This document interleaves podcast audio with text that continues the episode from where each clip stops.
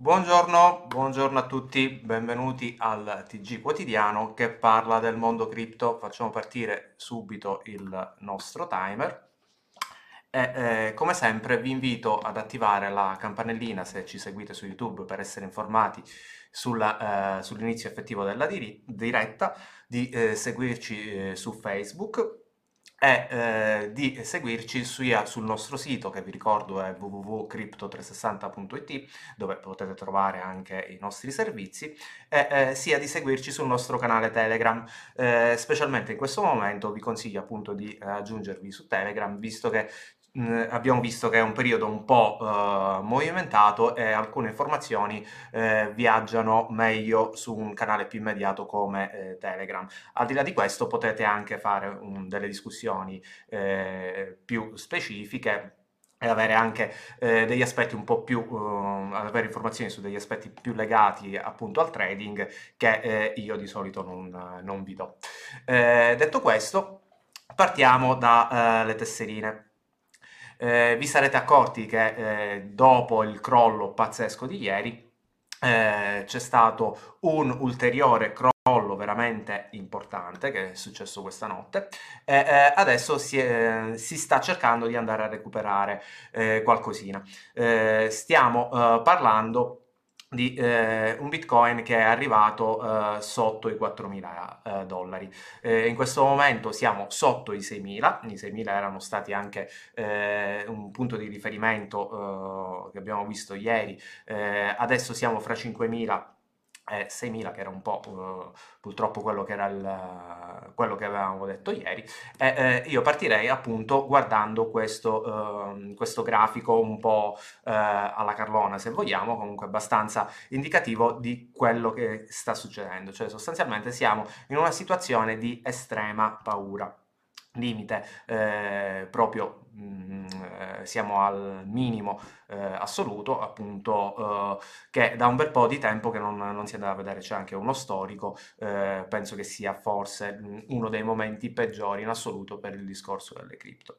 Eh, questo movimento che abbiamo visto ehm, sostanzialmente intorno ai mm, eh, verso uh, questi 3000 uh, cioè questi 4000 scarsi meno di 4000 eh, sembra eh, c'è già chi gli dà un po' delle, delle spiegazioni. Eh, tutto si muove intorno a BitMEX nello specifico guardando questo, mh, mm, eh, questo articolo sembra che ci sia stato un momento in cui BitMEX intorno alle 3 di notte fra parentesi sembra che abbia avuto appunto un blocco. Questo blocco, eh, questo ha bloccato un po' tutto quanto e eh, c'è stato, non, non, sono riusciti in pratica a sostenere i prezzi ed è eh, scesa eh, appunto a queste cifre. In concomitanza ho trovato questa mattina, eh, qua da 4 ore fa, eh, sostanzialmente un, un, trasferimento di ben 3.000 bitcoin verso BitMEX. Ora, eh, tralasciando le visioni, diciamo, complottistiche, eh, che ovviamente sono subito eh, eh partite, eh, sicuramente c'è stato un momento un po' particolare con un bitcoin particolarmente eh, debole. Quindi non sapremo se effettivamente ci sarà um, un'altra situazione di questo genere.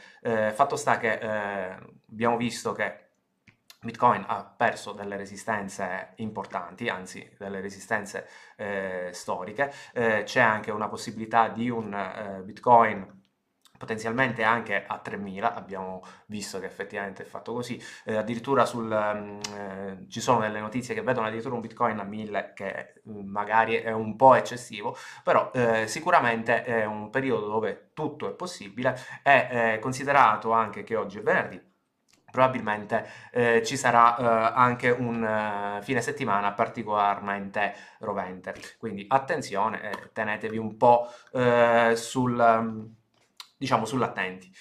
Questo per eh, il macro argomento Bitcoin. Adesso purtroppo devo aprire il macro argomento Ethereum che in realtà è ancora più complesso. Allora, Innanzitutto il prezzo di Ethereum ha portato a un congestionamento del network eh, appunto in sé. C'è stata una ricrescita delle, delle fee, ma eh, soprattutto c'è stata un, una difficoltà a gestire effettivamente il funzionamento del, della rete. Eh, questo è, ehm, sembra che in questo momento in cui vi sto parlando tutto quanto sia ritornato a, alla normalità. Eh, però abbiamo visto appunto una, un, un, crollo verso i 130 dollari eh, di Ethereum in questo momento in queste condizioni. Bisogna vedere eh, come effettivamente eh, i miner gestiranno questa cosa perché non so se siano effettivamente in, in guadagno, eh, però questo è il problema eh, relativo, perché eh, che cosa è successo? Ovviamente alcuni exchange hanno avuto eh, diversi problemi, eh, prima fra tutti Bitmax, eh, eh, più avanti diciamo, andremo nel, nello specifico, eh, però il problema principale in realtà eh, è legato a MakerDAO, secondo me, in questo momento, eh, nel, nel, mondo Ethereum e nello specifico nel, in tutto ciò che riguarda la DeFi. Ricordiamo che MakerDAO è questo sistema decentralizzato basato appunto su una DAO, quindi eh, su un trust diciamo, di persone eh, che eh, permette di fare prestiti eh, sfruttando appunto eh, la blockchain di Ethereum e creando la stablecoin DAI. Bene, che cosa succede? Il funzionamento di questa stablecoin si basa eh, in pratica su un, un collaterale eh, che ehm, che tiene eh, una relazione appunto con il prezzo di Ethereum. Questo prezzo eh, di Ethereum che è cresciuto così eh, velocemente praticamente ha, eh, ha, alimentato in un certo senso il, il funzionamento, la discesa del prezzo di ehm, appunto di eh, Ethereum. Che cosa è successo in pratica? In pratica ci siamo ritrovati a, a, ad avere una risposta del dell'oracolo, della gestione appunto del, della valutazione del, del, prezzo che non è riuscito a stare dietro ai mercati. Questo è un qualche cosa che eh, sta succedendo spesso all'interno delle, mh, delle applicazioni di DeFi. Mm, abbiamo sempre saputo in un certo senso che il problema degli oracoli è sempre stato alla base del funzionamento dei problemi e, dei, e delle critiche eh, all'interno del, del sistema di DeFi questo è un caso particolarmente eh, importante, se vogliamo, eh, emblematico eh, di messa alla prova di tutta quanta la rete Ethereum. Su quello che riguarda il, il, mining e il funzionamento della rete in sé, sembra che questo test, tutto sommato, anche se c'è stata qualche difficoltà, sta reggendo. In questo momento le fee non sono altissime, non c'è, ehm, diciamo, gli exchange stanno funzionando. Eh, dall'altro lato, la DeFi eh, è sempre messa più eh, alla prova eh, da questi sistemi e più che altro eh, so, non è un problema tecnico di funzionamento della DeFi, ma un problema logico di funzionamento della DeFi. Perché cosa sta succedendo? Eh, sta succedendo che eh, ovviamente in questo momento la eh, MakerDAO sta perdendo un bel po' di soldi per un sistema che vi spiegherò un po' più avanti, c'è una specie di eh, hack improprio, ultimamente si usa questo termine, anche se non è eh, un hack, ma è un'imprecisione del, del, funzionamento, è in un certo senso uno sviluppo non previsto di come sta, si sta muovendo tutto quanto. Però che cosa succede? In pratica eh, c'è stato un crollo fino a 80 eh, dollari di eh, appunto del, del, valore di Ethereum e conseguentemente una distruzione del valore di, di Maker, che sarebbe la uh, moneta che effettivamente dovrebbe andare a far funzionare tutto questo sistema. E eh, c'è stata la possibilità, c'è stata, si è iniziato a parlare della possibilità di spegnere eh, il, lo smart contract, è una possibilità che eh, effettivamente c'è perché sappiamo come funzionano gli smart contract, è un lato, fra virgolette, molto negativo eh, se c'è una singola entità che fa, eh, che fisicamente spegne eh, lo smart contract, nel caso di MakerDAO eh, tutto ciò è gestito da una community questa è una cosa positiva appunto perché è una DAO a tutti gli effetti e quindi eh, ci sarà una votazione. Questa votazione è eh, ovviamente in base a come sta, sta eh, crollando in un certo senso Ethereum, eh, con questi 80 dollari considerati come punto di riferimento. Entro la giornata ci sarà l'esito di questa di votazione e vedremo che cosa succederà se cambieranno effettivamente eh, il, alcuni parametri o se eh, spegneranno tutto quanto il sistema.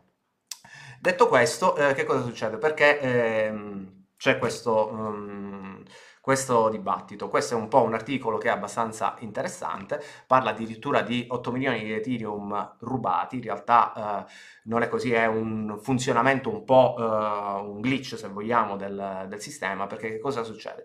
In pratica per avere prestati per avere prestato denaro dovete dare un collaterale. Eh, detto eh, questo, eh, avendo eh, in pratica il, il sistema si è eh, ritrovato a, uh, a, concedere prestiti anche eh, praticamente con, uh, con, uno 0%, con, dando uh, un, nessun collaterale in cambio. questo sistema ovviamente non va affatto bene, sta perché eh, tutto il rischio è stato eh, preso praticamente dalla, da Maker, dalla comunità eh, di Maker, o meglio da chi possiede i Maker, e quindi eh, in pratica in questo momento ci sono 8 milioni eh, circa di eh, Ethereum che, sta, che, sono persi dalla, da MakerDAO in pratica. E eh, vedremo un po' come questa situazione eh, si evolverà. Una delle prime persone che ha notato questa cosa, perché il video c'è anche stato notato su Reddit, eh, se volete ne parleremo anche su, su Telegram in cui vi posterò anche l'articolo sul suo funzionamento.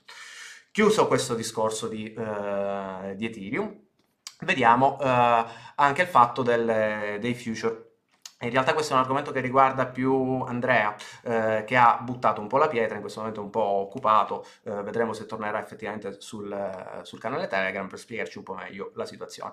Però sembra che comunque, il, ritornando al discorso di Bitcoin, i future hanno avuto un importante eh, ruolo in questa operazione, eh, relativo anche al discorso dei volumi. Eh, io vi riporto semplicemente questa notizia, cioè il fatto che OKX ha battuto BitMEX nel volume eh, dei future, quindi ci sono dei cambi anche di, eh, di equilibri, eh, se vogliamo abbiamo visto anche che BitMEX eh, su diversi eh, fronti diciamo si sta muovendo in, in modi strani. E eh, per ritornare invece sul fronte degli exchange abbiamo visto che Binance ha chiuso praticamente ehm, per un breve periodo il funzionamento di Ethereum e ha cambiato il costo delle fee nello specifico. Ehm, ha, per il discorso del bloccare, appunto, ha bloccato anche i token, eh, ovviamente oltre a, a MakerDAO e a tutto questo genere di situazioni. Quindi ehm, adesso sembra che tutto quanto sta rifunzionando, però vedremo che cosa succede nel nel, nel, prossimo futuro, cioè in, in questo weekend.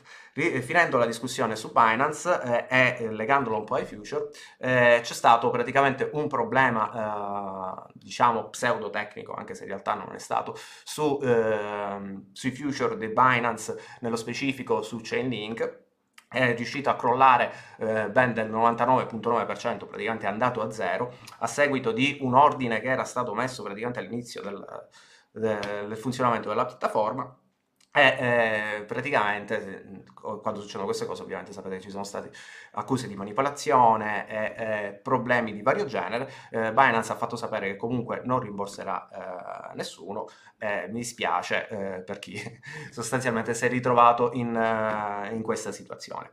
Eh, considerato che mh, mm, ho straparlato come sempre anche un po' oggi concedetemelo per, questo, per questa settimana è tutto state attenti al fine settimana e ci si rivede lunedì. Vi ricordo anche che se ci sarà tempo eh, potrei essere eh, dall'altra parte con Davide Biocchi. Per questa settimana è tutto, ciao ciao ciao.